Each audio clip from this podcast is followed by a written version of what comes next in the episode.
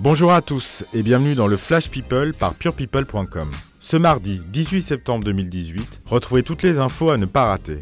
Ça chauffe dans Salut les Terriens. Absatoussi a très mal vécu l'intervention sur le plateau du polémiste Éric Zemmour. Sur Twitter, la chroniqueuse dit avoir vécu l'émission la plus dure de sa carrière. Elle réfléchit ainsi à son départ et portera sans doute plainte contre Zemmour pour l'avoir insulté, elle et ses parents. Dans un communiqué, Thierry Ardisson dit avoir coupé l'échange dont fait référence Absatoussi à la demande du service juridique de C8 et invite sa chroniqueuse à le prévenir dans les plus brefs délais si elle souhaite partir. Sur Twitter, l'intéressée s'est dite très choquée par le silence de l'animateur depuis jeudi et par son communiqué. Tandis que sur LCI, Éric Zemmour a confirmé avoir lancé à la chroniqueuse « Avec le prénom que vous portez, vous ne faites pas partie de la France », sans commentaire. Pamela Anderson est au régime sec.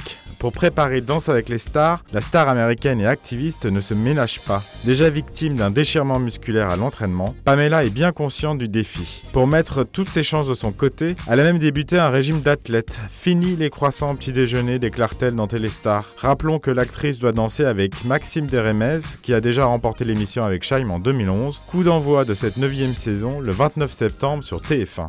Laurie Cholewa nage en plein bonheur. Dans une interview, l'animatrice de Canal+ a révélé le sexe de son futur bébé. C'est une fille. L'enfant doit voir le jour en fin d'année ou début 2019. Le père et le mari de l'animatrice, Greg Levy. On termine par l'ouverture lundi du procès colossal des 10 personnes soupçonnées du meurtre de la femme d'affaires monégasque Hélène Pastor. Héritière des bâtisseurs du Rocher, milliardaire, Hélène Pastor aurait été exécutée par son gendre. L'ancien compagnon de sa fille a avoué avant de se rétracter. Devant la cour d'assises d'Aix-en-Provence, il a promis de répondre à toutes les questions, mais il nie toute implication dans cet assassinat qui a bouleversé Monaco. Le procès doit durer 5 semaines, on s'en reparle très vite. Pour finir, ayons une pensée pour Rachid Taha, qui nous a quittés la semaine dernière. Le chanteur aurait eu 60 ans aujourd'hui. On se dit à mercredi pour un nouveau Flash People avec PurePeople.com.